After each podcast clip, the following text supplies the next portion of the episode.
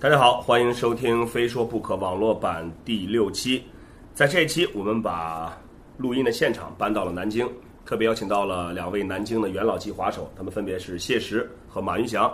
呃，怎么样？先跟大家打个招呼吧。哎，大家好，我是谢石，我来自南京，滑板差不多十七年。我现在工作就是滑板摄影师，同时也非常喜欢到一些奇怪的地方旅行。大家好，我是马云祥，我来自南京，滑板二十年。我觉得旅行也是滑板生活一个重要的一个部分。呃，今天我也呃和大家分享一下我的一些旅行的体会。之所以这期会请到他们二位呢，有一个很大的原因就是他们两个人都是非常热爱旅行的两位滑手，在那么多年滑板的经历当中，旅行也是他们滑板生活的一部分。OK，那么在上期我们也讲过，我们从这期开始将在每期的话题正式开始之前。从微博大家给我留的私信提的问题里面选出两位幸运的听众朋友，回答你们的问题，并且同时送给你们精美的礼品。OK，来看一下我们这次选出的两位朋友，这位的微博名字叫 One Way 幺六二 in 帽子戏法，挺长的名字啊。他说：“袁飞老师在这次的 Barracks 里面，草根们各种大招怪招，而且 Double Flip 基本上成了他们的标配，并且出招的成功率还很高。”面对这些招时，职业滑手的接招成功率并不算高。相比之下，大多数职业滑手似乎更喜欢出各种一百八加 flip 之类的动作。分析一下这是个什么情况？首先，我要，我觉得我们都应该恭喜草根滑手 Cody 夺得了这次的 Breaks 的 Game of Skate 的冠军，也从另外一个角度反映出，在美国真的是，即使是平民滑手里面也是藏龙卧虎，很多厉害的角色。呃，这位朋友说。职业滑手通常更喜欢出基本的招数，其实也不是。我们的职业滑手其实他们有很也有很多自己的怪招啊，很难的很难的招数。但是只不过在这次的草根和职业的对决当中，草根滑手 Cody 以他的各种 double flip 以及各种稳定的发挥，我觉得发挥稳定是 skate 当中很重要的一个因素。你会的动作再多，成功率低也还是不行的。呃，所以说这个情况，我认为。并不是不正常，在美国真的有很多很厉害的滑手，他们并没有获得任何赞助，他们只是在很开心的滑板。而成为职业滑手呢，同时也不仅仅是要有很厉害的平地的动作，你还要有各种各样全面的综合的这种基础，比如说场地，比如说在街头你可以去挑战很大的道具，再就是个人风格也非常重要。好的，再看一下这位听众。他的微博名字叫“请叫我陆大乱”。他说：“袁飞你好，因为今年打算去参加人生第一个滑板日，所以在滑板日来临之前问一下有具体哪些活动或者比赛，还是还有会有什么奖品？好，恭喜你，你把你的人生第一次送给了滑板日。开个玩笑啊，呃，是这样的，滑板日呢是一个全世界滑板人的一个节日，而在中国，在今年呢。”呃，我想说，Vans 是给大家准备了非常多的礼品，还有啊道具的话，我这儿要要卖一个关子了，我不能告诉大家是什么样道具，但可以告诉大家的是，今年所有的纪念品、礼品以及现场道具，全部是用了最新的设计和最新的这种图案，相信大家到时肯定会眼前一亮。呃，至于奖品呢，我们在三十一个城市当中。呃，每一个城市都会有自己特定的小比赛或者小游戏，只要你参与，就有机会得到奖品。同时呢，在活动结束后，如果有 after party 或者抽奖环节，你一样可以参与到，也有机会拿到 Vans 送给你们的礼品。好的，感谢这两位朋友，也感谢所有在微博私信里面给我提问题的听众朋友们，没有在。我们的节目当中播出的问题呢，我会在节目之后在私信里面一一回复大家。好，也恭喜这两位朋友，请叫我陆大乱以及 One Way 幺六二 in 帽子戏法，他们将会得到我们非说不可栏目送出的精美的礼品，两件 Vans 迷笛限量版的 T 恤。好的，回答问题的环节已经结束了，我们把话题转回到我们这一期的主题当中，就是滑板和旅行。呃，谢石，你滑了多少年了？哦，我差不多是一九九七年开始滑板，然后到现在得多少年了？九七年也二十呃十七年差不多吧，十几一四年。差不多。那你们两个应该都去过秦皇岛吧？去过去过。呃，相信很多跟我们年纪差不多的中国的滑手都会记得在秦皇岛那个年代啊。但那那个时候啊，每年全国只有一个比赛，就是当时那个 Power 公司嗯，办的一个比赛，所所以说在当时那种条件下，全国各地的滑手一年当中也是仅有这么一次机会，可以在夏天大家一块聚一下。对，对，其实现在想想，这个也算是我们滑板旅行的一个开始，对吧？当时每次我感觉，在这个比赛之前的可能一个月就要开始做准备，是吧？是是，准备装备，就 九七年是我去秦皇岛第一次，也是唯一一次。唯一的一次对，后面好像就慢慢好像那个比赛就慢慢他们是九四年开始办的，从对九四年办到九九年，当中九八年那届放在北京。对呃，马云想是哪年？我是九五年第一次去，然后九五、九六、九七，那三届哎三年，九五、九六、九七啊，我是九四年开始去的。我我印象中好像我是唯一一个从九四年第一届到九年最后一届，我是一届没了，一届都没了。其实这个滑板和旅行是我，其实我也应该参与进来。其实九九八年那一次我也去了，就就在北京，我是可能比赛之前去了一下那个石景山的那个场。对对对，在那儿在那儿比的。那个也是我第一次旅行，跟滑板有关系，也是比较激动，因为那时候差不多我才十几岁，十几岁的时候，然后我们也没什么钱，就买那个绿色火车，坐那个绿皮车。绿皮车坐了我们也是。个几几十个小时，十多个小时，上什么硬座没有。什么东西，从南京到秦皇岛坐多久？十十多个小时，北戴河那时候从巨长时间。我记得是我从青岛走的话，我们那帮人是坐一个到青岛到丹东的车，也是绿皮车，十九个小时，那一年九六年。十九个小时硬座。九六年的时候，我们从秦皇岛回来以后，没有没有车票，知道吧？然后我就买的买的一个站台票还是什么，上了车也没有座位，什么都没有，然后最后就一直站站到夜里面，夜里面以后，他餐车可能都要开放，然后放了每个人交，当时交六十块钱，还挺贵的。然后那个年代六十块钱，交了，每个人交了六十块钱以后，坐从餐车可能十二点坐到早上六点还是七点，然后这这一段时间他可以可能给你发一包瓜子，还是茶水什么的。也就很少的一些东西，然后给你还好那时候可以有个位子坐一下。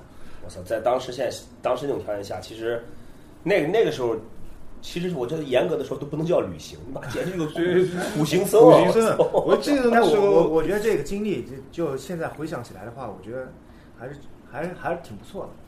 哎，你你们能你们你们当时在就是比如说去青岛坐硬座去对吧？我也坐硬座，当时那个硬座就是个直角，不是我没有任何的这个我的印象中，那个硬座跟可能现在你们看到的硬座还不太一样。那个时候走廊里面什么那个行李架上睡的全都是是人，对对你根本就没有落脚的地方都没有。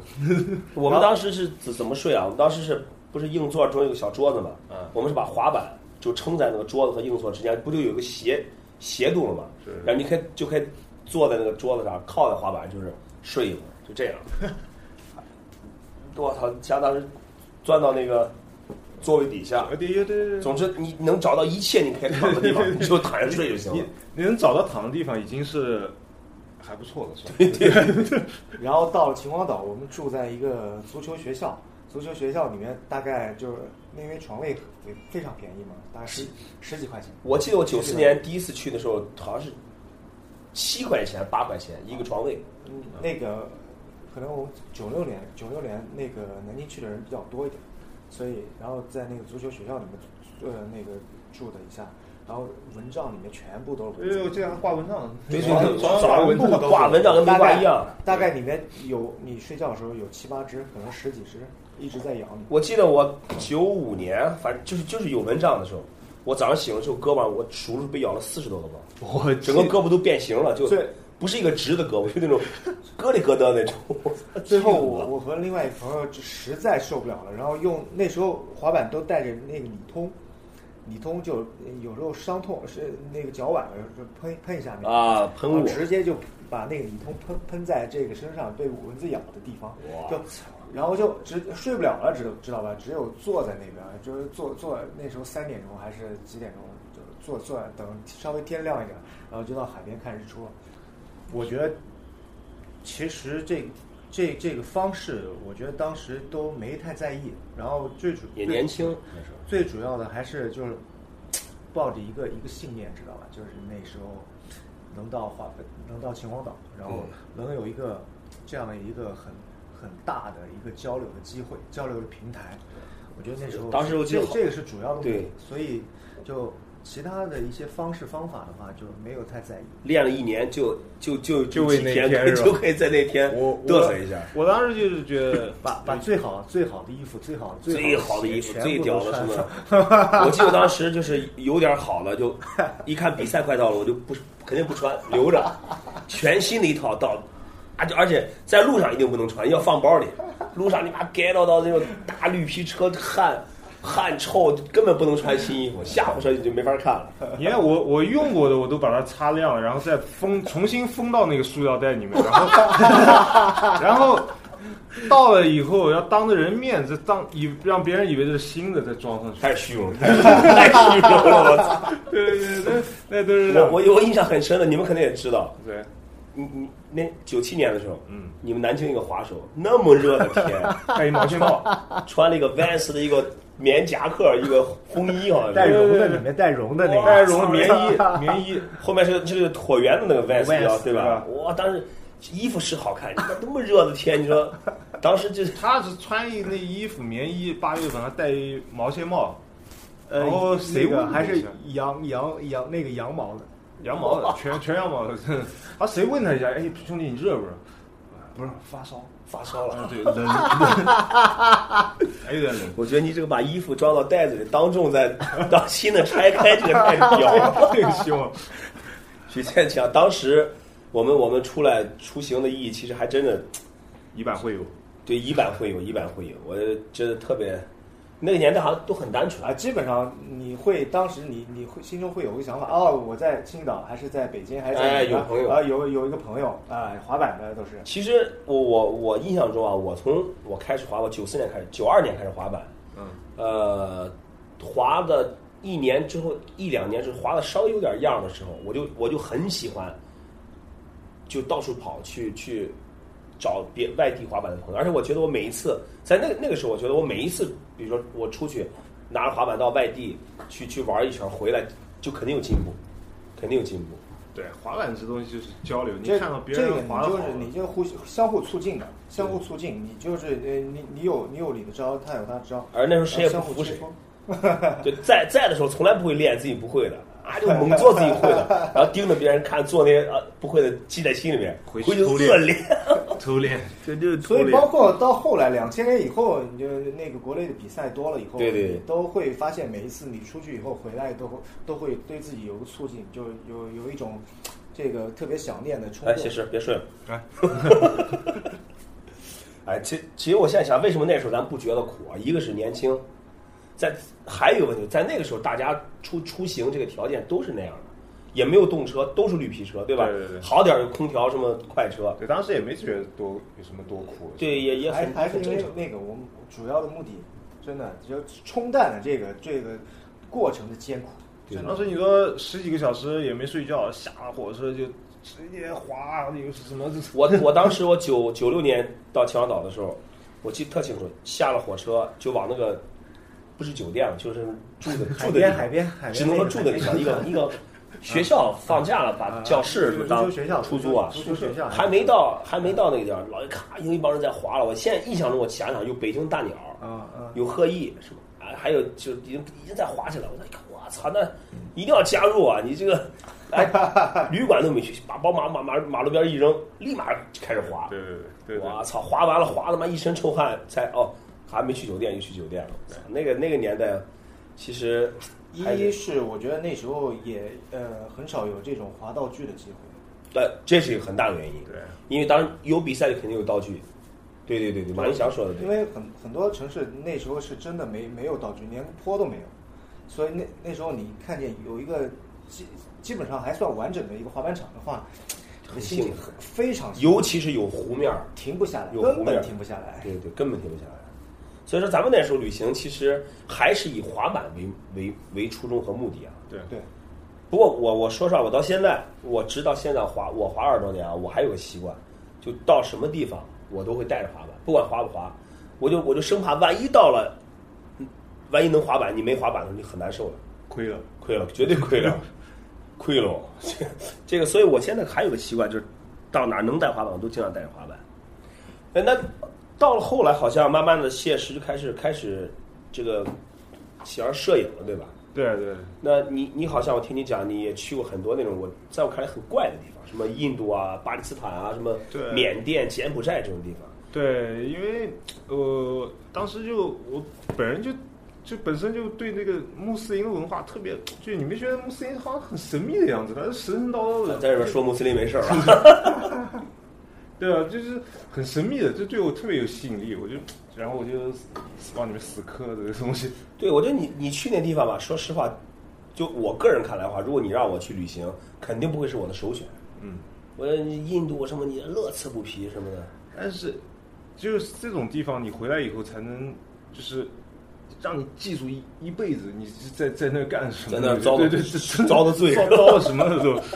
就是我还你聊聊你要说就是那种地方回来以后才会觉得生活在中国多好。也也有也有这个方面，就像我刚从印度回来的时候，我一下那飞机就觉得，哦，这这是中国真是挺有秩序的一个国家。我觉得我印度完全没有秩序。我印度那个路上是车水马龙，这人牛狗。动物反正是你能想到的什么 什么都有，就是混鱼龙混杂的，就是什么什么生物都该在它这样出现。这个也是一个换一种生活状态，换换一种生对就是活环境，就是啊，对，是你看你你你，我觉得印度吧，可能对很多中国的这个滑手来都都挺陌生的。我们偶尔也只只能在这个呃这个呃什么视频啊或者电影里面看看这个这个东西啊。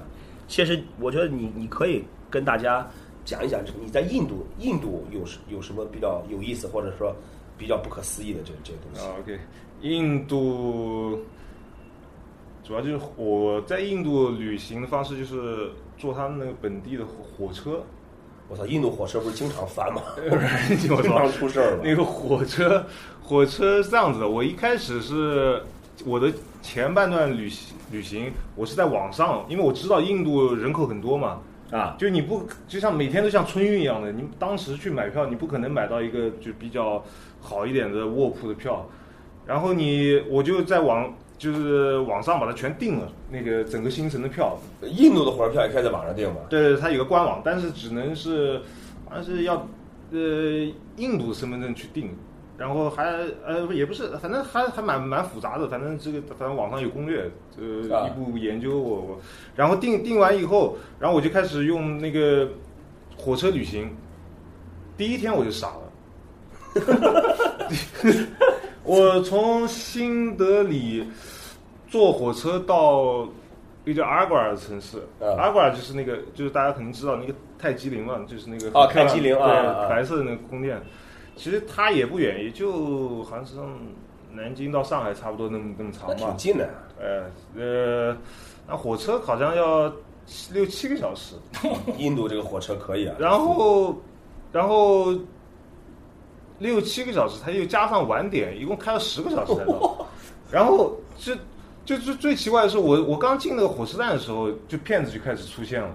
印度，印度，印度不是一个信信仰这个也是很宗教的一个国家，他们也会有骗子吗？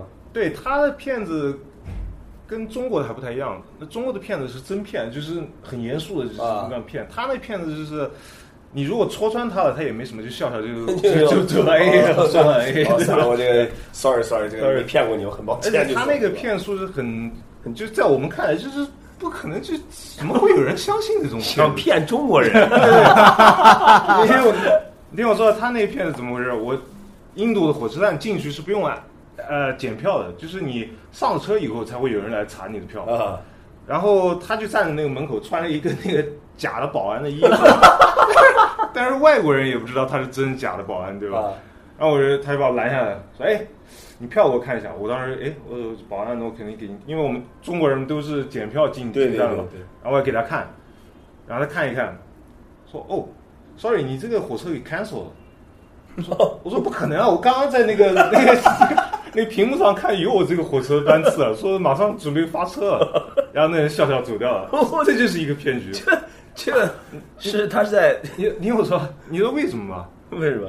这骗局是如果你相信他了，然后他说，哎，OK，你跟我去另外一个，我帮你再重买一张票，他就把你带到一个就是他朋友开的什么黑的卖票的那个地方，然后就加你一点钱什么卖点票。他们这个比起我们中国的骗子，这个这哪叫骗子啊？对，所以说挺善良的嘛。中国中国中国人在那一般不太会被骗。我我记得你当时跟我说过一个在印度一个特别逗的事儿，是你碰到一个印度滑手，哦，那是很久以前啊。对，他说把你带到一个当当地特别牛逼的 SPA 去，对，什么是吧？说那哦，那是很久以前，那时候我以前去尼泊尔的时候，那个是在尼泊尔和印度边上一个城市。啊，然后我说，哎，我在路上看到有个人滑板，然后滑的巨破一个板，就是板头板尾都没了，你知道，就是 我能想到对对对，就是那种板。然后说，哎，我说你们这有滑板？他说我们这有有滑板的，呃，大概有三四十个。啊，我说，哎，你们平时在哪滑？然后他就我说 OK OK，他就把我带到一个地方，然后那地方什么都没有，就几个大杆什么什么东西，然后就就就就几个人在那硬磕着大杆，跌到你 有成的吗？这个没基本基本没成他是不是要把你拉过去去震震你是吧？我不知道，就是就感觉都不像滑板人，就是穿的就是什么什么什么鞋都有，什么拖鞋的，穿拖鞋是不是？穿拖鞋呲大杆儿吧？那拖鞋没有板头板尾呲大个儿。皮凉鞋的都是，是就就很奇怪我就。你当时跟我讲是说那那个那个小孩儿把你带过去之后，对他好像就为了让外国人看看他这个滑板牛逼，说上来就做这个尖翻方包是吧？呃直接拍地上了，对对，没这行动没错。直接拍在地上是吧？嗯，对，不过他呃，他们就那印度那代人也挺就挺好的，大家都反正笑嘻嘻的，也没什么。呃，你觉得印度对中国人有什么？他会觉得因为你是中国人去对你比较特殊一点吗？不管是说对你好或者对你不好，嗯，也这倒没什么。你出去旅行是不是像去这种地方你都不会不会打滑板是吧？啊、有时候如果跟滑板的朋友一起出去旅游，我会、啊肯定会带滑板。你觉得如果你是一个你拿着滑板，你在国外旅游的时候，会会不会因为你是个滑板人而大家会看你会像普通游客有点不一样？如果你看你到什么地方，如果就像如果去美国的话，我拿个滑板的话，就跟一一样的，就是嗯因为美国到处都是拿着滑板，就满街都是滑板，就滑板就是一个大家全民运动，嗯，每个人带一步可以滑。但如果你拿一个滑板去上到印度啊，或者是到一些什么巴基斯坦这种这种穆斯林国家的话，你肯定会被围观。如果你在印度，肯定是要被围观的。但会不会有人出来制止你滑板？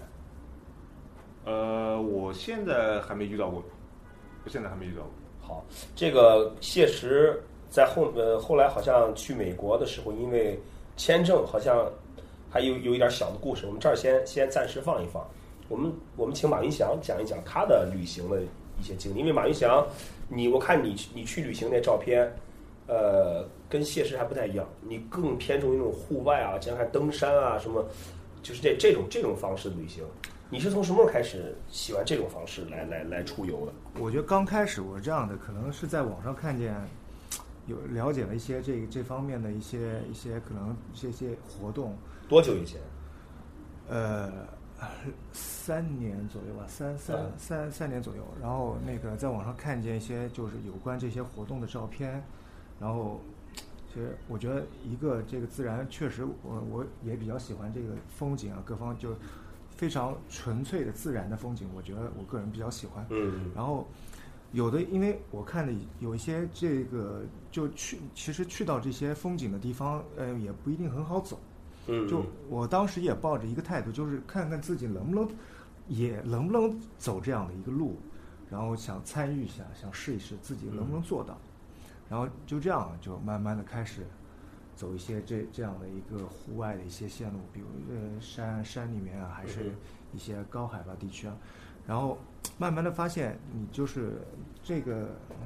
可能对对你来说，可能就慢慢呃适应的还比较比较快的，嗯然后你就想走更远的更远的地方，然后去到一些 就是更难看到的风景，嗯所以这样的慢慢的把你就更加的往往就吸引吸引力更更大的方向越陷越深，越陷难以自拔，是吧？越陷越深。你你出去旅行的话，因为像你这种旅行，肯定也基本都不会带滑板，带不了滑板。但你觉得这种旅行对你呃，就是在因为你也滑那么多年滑板，你你觉得这种旅行和滑板之间，呃，有没有什么可以让你找到找到的一个共同点，或者说是，比如说你旅行一段时间回来，你再次踏上滑板，呃，有没有什么不一样的感觉？我觉得其实这些，我觉得都有一个相互促进的作用。一一个，嗯，其实滑板人也是不认输的那种，就是强迫症，对，你就你比比如说你去你去爬山，或者是你走走走走不太好走的这种户外的线路的话，其实你也觉得那为什为什么我不能别人走别人能走我为什么不能走，嗯对吧？嗯别人能走能走得好，我我应该我也可以，就抱着这样的一个态度，你你也去尝试，你也去就是突破自己。有时候你去走更远的路，爬更高的山，是这样。然后慢慢的我，后后来发现你这样的活动多了以后，其实对自己的体能要求也也非常大，然后你就会促进你自己去在平时的一些锻炼中会增强你自己的体能。这样的话，其实对滑板慢慢的你会发现，重新站在站在滑板上面以后，你会觉得比以前更加轻松。我觉得现在关于体能这方面啊，我真是昨天就是我老马和这个谢师滑了一下午，也就一个多小时吧。加上南京昨天天确实也闷热，但我就感觉，因为现在现在就方方面面原因吧，滑板时间不像以前那么多了，就突然滑一次板就真的很累很累。对，现在还觉得累。上楼梯都上不了。所以我觉得，呃，有时像像马云祥这种旅行方式，其实也不失为一个通过旅行来达到一个锻炼身体啊，或者说给自己养成一个比较坚韧的一个性格或者说习惯也好，对滑板还是有帮助的。我我觉得这样旅行是让你认识到自己的不足，然后在平时的这些呃平时的生活中，然后你去改变。我不用，我昨天下午滑一下午吧，我就认识到自己的不足了，我不用这个力气，直接累的不行了已经。说到这儿啊，我我就突然又联想到什么了？咱们的滑板的年代，其实可以说是各方面的东西极其匮乏，嗯，不然也不会出现大夏天八月份有人非要硬穿出一件白色的这个 这个大外套。这说明就咱们那个年代，其实要得到一个东西，滑板的东西，其实真的挺困难的。比如说买套轮子等一个月，嗯，买一个买一套整板的，他妈花两千。在那种年代，反而我我觉得我们滑板其实是对滑板真的是特别的这种热爱，嗯，而且真的是把滑板去去当成一个自己生命的一部分来去来去对待。那现在你看，其实呃这个物质条件的话都都已经好了很多。现在的很多这个年轻人，他滑板在他们眼里看来已经没有当当年我们这个，就我始终觉得其实我这样的感情淡，对我们那个年这样的代感情淡。对中国那个在九十年代初，咱们这批滑板人，直到现在，我们对滑板是有一种特别的感情。那滑板在现在的这个中国，已经其实已经可以说是，呃，也不说普及吧，但是大家其实也见的也多了。而现在，其实你买一块滑板，对很多绝大部分家庭来说，不。不算一个什么很大的开支，对吧？呃，而且那时候，我觉得我们中全中国的这些滑板人，自己会有一个就与非常与众不同的一些一种自豪感在在对那。对，所以说我刚马玉祥说，你在旅旅途当中，你有很多时候你只能是，就是你也只需要去满足自己最基本的东西。我觉得其实不妨大家这我们现在的滑手也好，滑板人也好，呃，你不妨其实把自己的心态调整一下。你把滑板，你其实作为一个滑板人，你需要什么？你就需要一块滑板，一一双可以滑板的鞋，一身衣服，没准就一瓶水，在这块就够了。这其实我觉得，就最基础的东西是最重要的。对你只有就是你你只有呃就是不过分的去想太多太多其他的这种次生的次要的东西，你才能把你的这个这个这个精力去集中在投入滑板上面。对练练习，对或者是你提高自己的对这对对对对这个对这个这个方面。对，其实说说实话，现在年轻人诱惑比以前要大很多。大多了，我操！那时候咱们咱们那时候没什么没诱惑，只有滑板，什么都没有滑板就是诱惑了，已经。滑板是最大的诱惑。恨不得一天二十四小时都在滑对，板。现在很多诱惑，电脑，对，网络游戏、酒吧酒吧什么陌陌，陌陌 叮咚，其实可以，就现在可以选择的余地很很多很多。哎，你说咱们的，如果咱们放到现在这个年代啊，不是在我们年代，我们看了滑板，你觉得我们还会会不会像当时看了滑板那种喜欢？我觉就我觉得我是应该也会吧，我觉得这个就是一种缘分就。讲就当时听到这两个字，我就觉得对对对很就讲特别喜欢幸福把我放到现在，然后让我觉得会不会喜欢滑板？就是你是一个现在，比如说你是一个九零后嗯，你现在看到，你觉得以你你的这种想法，你看到滑板，会和你当年看到滑板感觉一样吗？我觉得我会，但是反正我是滑板的东西，我就觉得我第一眼看到它的时候，我就觉得就就就是它了，没有其他东西可以代替。我非常肯定。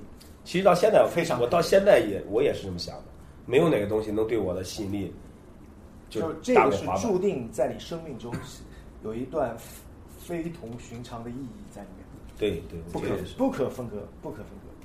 行，咱这样，咱返回来再说说现实这一块儿，就是你去美国当时就签证的时候，是因为什么原因会被拒签了一次，对吧？啊，这说的都是泪啊，是累啊，是吧？都是泪啊。呃，因为去过巴基斯坦，有那上面有那章啊，盖章啊，盖章以后，他也没说什么，反正就就，但我后来分析可能是因为这个原因。就是因为你这比较敏感，对吧？但我后一次过了，过了，过得挺顺利的，但是也挺蹊跷的，因为那个整个上海签证大厅你知道吧？就是那个、那个那个美美国大使馆那个，整个里面只有一个穆斯林，还是女的，是蒙头的，哦他是就是帮你签证官，她是啊，就面签的时候，面签的，对，正好分到我，我对他啊，面签了，她给我秒过，什么都没问。这一看巴基斯坦都去过了，这你还有秒过，直接过了，秒过，其实也也挺蹊跷。多一句话也没说，没。说，恭恭喜你过了。所以说，你看，成也巴基斯坦，败也巴基斯坦。他第一次可能因为那个没过，第二次可能就因为那个过了。谢石自己现在是是在国内比较著名的滑板摄影师之一啊，也也也跟拍过很多滑板团队的这种巡回啊、tour 啊什么的。呃，所以说我我也你可以你可以讲一讲，就说呃，比如说跟哪个队伍出去比较有，你不也参加 Camp the Road 嘛？啊，对，呃，你可以讲讲跟这滑板滑板队、滑板的这些这些滑手什么出去这个在旅行过程当中有什么好玩的事情吗？对，呃，在去年的时候，呃，夏天不是有赛季嘛，就是比很多比赛啊啊结束了以后，然后我就跟坑渠说，哎，我们要不要一起出去玩一玩？坑渠说，哎，好啊。我说去哪儿啊？连哪儿都没想好，就好我啊。我们什么计划都没有。然后坑渠说，要么我们去云南看看怎么怎么怎么着，然后我们就说约好了去昆明。昆明了以后，然后坑渠先到了，到了以后，然后我们我们就在这等 Johnny，香蕉，后来香蕉也来了，就就我们三个。我们说昆明没意思啊，待了一星期，什么事也没得干。我们说要么我们就是往下走一走，然后就走到大理。嗯，大理呃不是大理，是那个那个那个丽江。不是丽江，玉溪，哦，出烟了的玉溪，对对对，玉溪。那个地方，那个地方给我印印象特别深刻。玉溪是个很小的城市，也挺干净的，嗯，很漂亮，蓝天白云的，滑板人特别多，是吗？很奇怪，对不对？玉溪？玉溪。离昆明多远？离昆明也就一一个小时吧，好像。一个多小时，很奇怪，对不对？我后来自己想一下，为什么？因为那个地方就是比较就是封闭一点，就是消息可能没有就是什么上海这么这么这么这么这么这么多，然后娱乐项目也不多，所以那儿孩子就玩滑板，就跟以前一样就。很单纯。对你你我们在步行街上走的时候，就随便就看到一个孩子就像滑板过去了。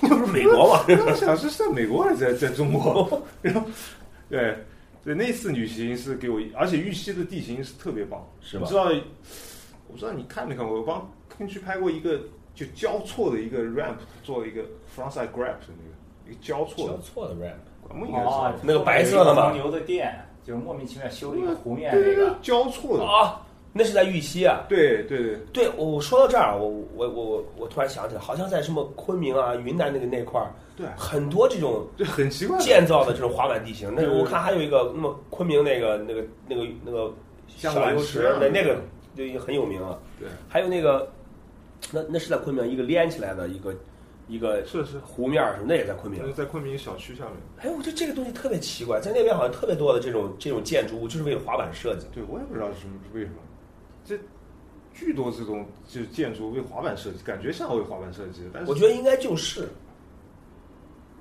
也可能。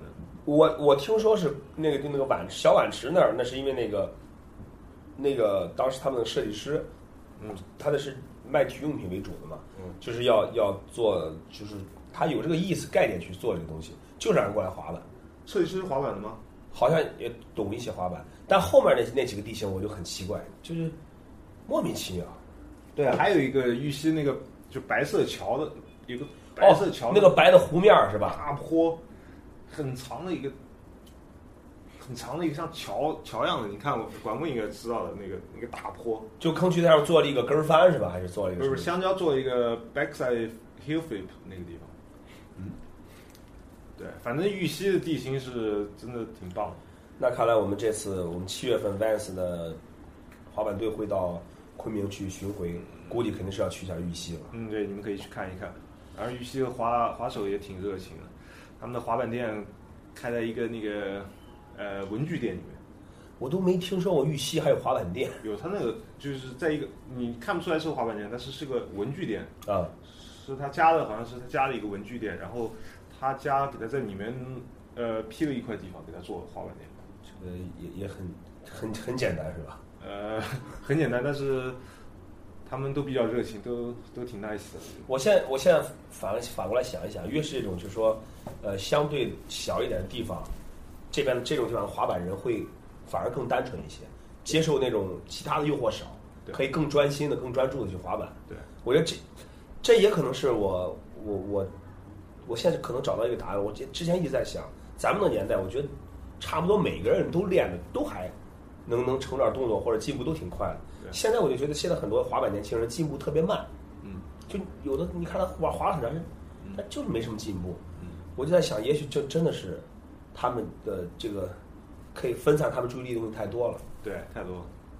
呃我觉得还有还有一点就是，可能现在也是一个这个多媒体的时代啊，就是你在网上网上各各各个嗯各种渠道看到的一些滑板的视频，什么一些滑板的消息比较多，然后可能造成了一些对一些年轻人他觉得他很想就把滑板玩的就很瞬间可以玩到很多动作，然后他就想，你刚练会这个，可能这个还不会，就想练下一个动作。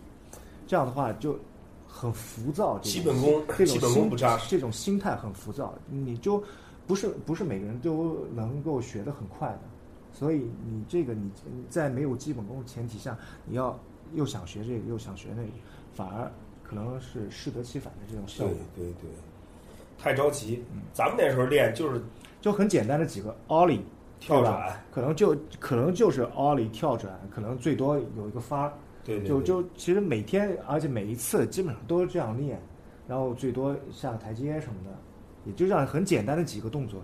但是我但是我始终觉得我们那一代人，这个基本功还是非常的好，就包括就在和现在一些觉得滑得好的一些呃小孩比起来的话，其实我们基本功也不输给他们。因为那个年代咱们对能练的只有基本功，只能跳。只能跳。真的，我觉得这个很重要这这这个很重要。就就如果没有这个，你其他没有必要再去再去谈了，对吧？对对，哎，咱们去那么，你们都对都去过不少地方了。咱们，我觉得你你你去，你们对哪些地方的这种吃的印象比较深刻？吃，我觉得吃绝对是旅行当中必不可少的一部分。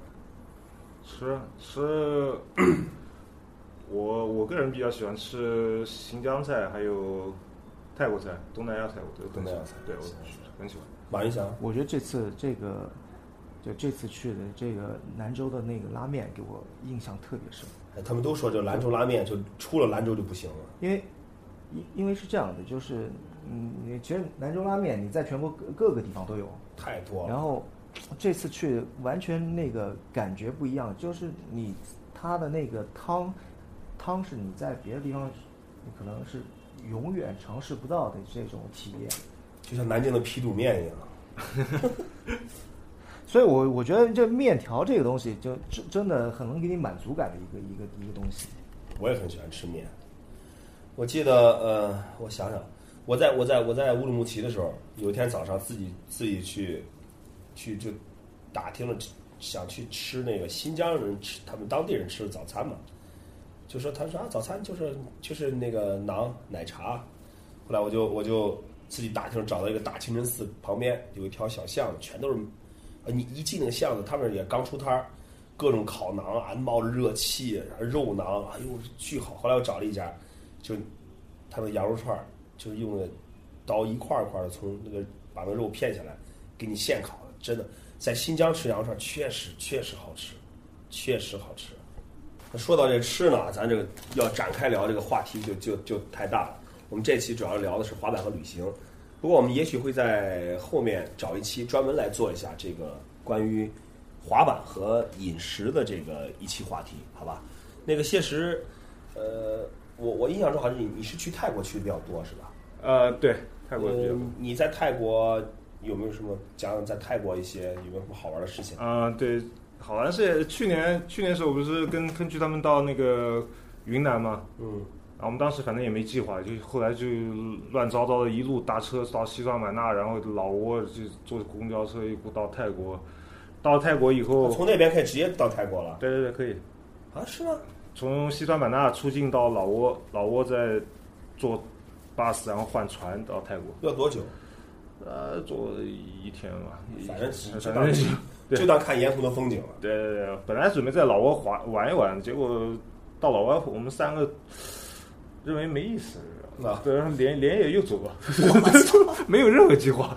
然后就是到泰国以后，我们就好玩的事就比较多了。到泰国，我们到了，因为老挝过去就是清迈，啊，到了清迈就是泰国一个大的城市，好像很多那种极限、极限、极限那种那种高手在泰国都是清迈出来的，是吧？对他们有呃 Converse 那个几个滑手在那开了一个那个店滑板店，在清迈还挺有名的那店。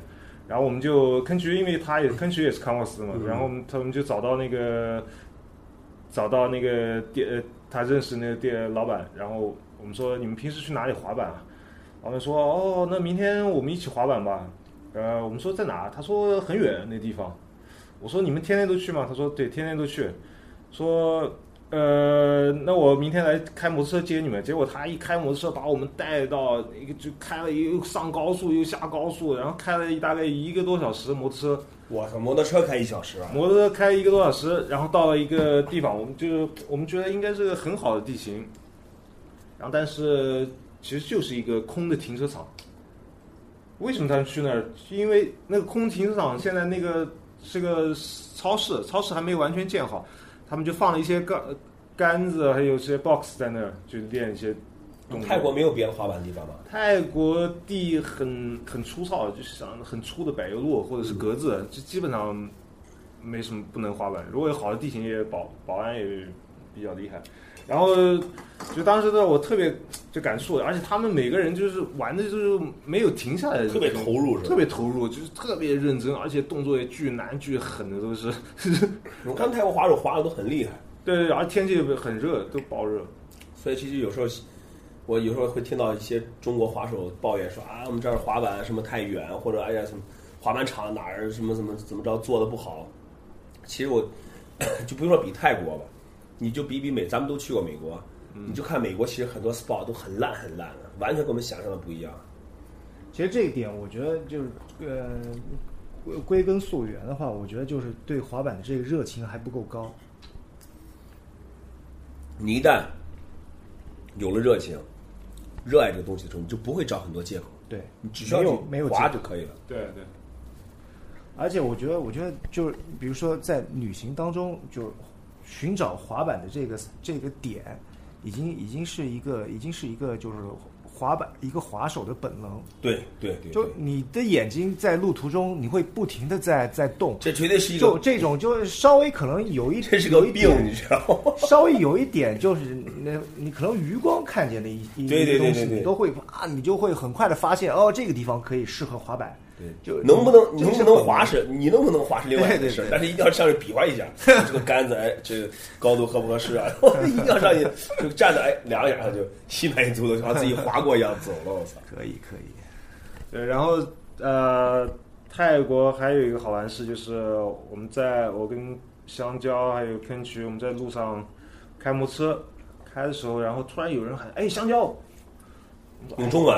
哎，中文啊，然后然后我们就傻了，然后就香蕉就回头说：“哎，呃，然后就停下来，然后一个两个好像上海的女孩吧，哇好像哎，你是香蕉啊？”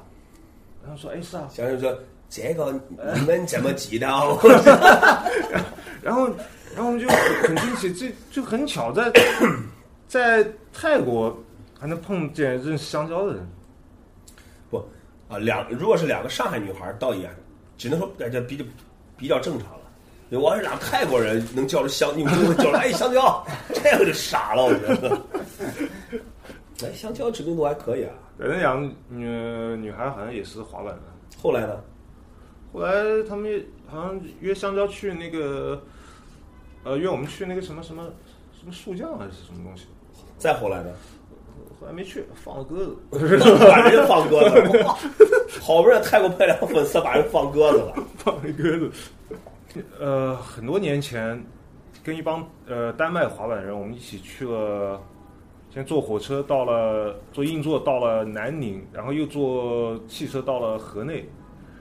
然后在河内那时候，我不知道你们认不认识一个滑手，越南的滑手叫令啊，令对我认识的，后来不错。就就这几天不是又新发了一个视频，Patrick 拍的，在啊对对对就是他带着你玩对越南那啊，滑板地形那个地地形我们都去过。那时候，我我当时那个时候就看到见过令啊，他那时候还是很小的一个小孩啊。是吧？对我后来把照片很很好玩的，我就把照片翻出来看。然后有一天令在那个 Instagram 就艾特了我一下，说：“哎，Terry，我们这么早就认识了，把那时候照片圈出来你。们都在里面”对，都在里面。那时候那几年以前，哦，很久很久了，差不多。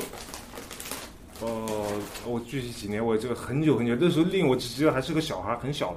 呃，那咱们这一期，呃，也聊了这么多关于这个旅行、滑板旅行方面很好很多好玩的事儿啊，也谢师和马玉祥也也谈了谈他们自己对于这个自己各自不同的旅行方式的一些一些一些一些见解。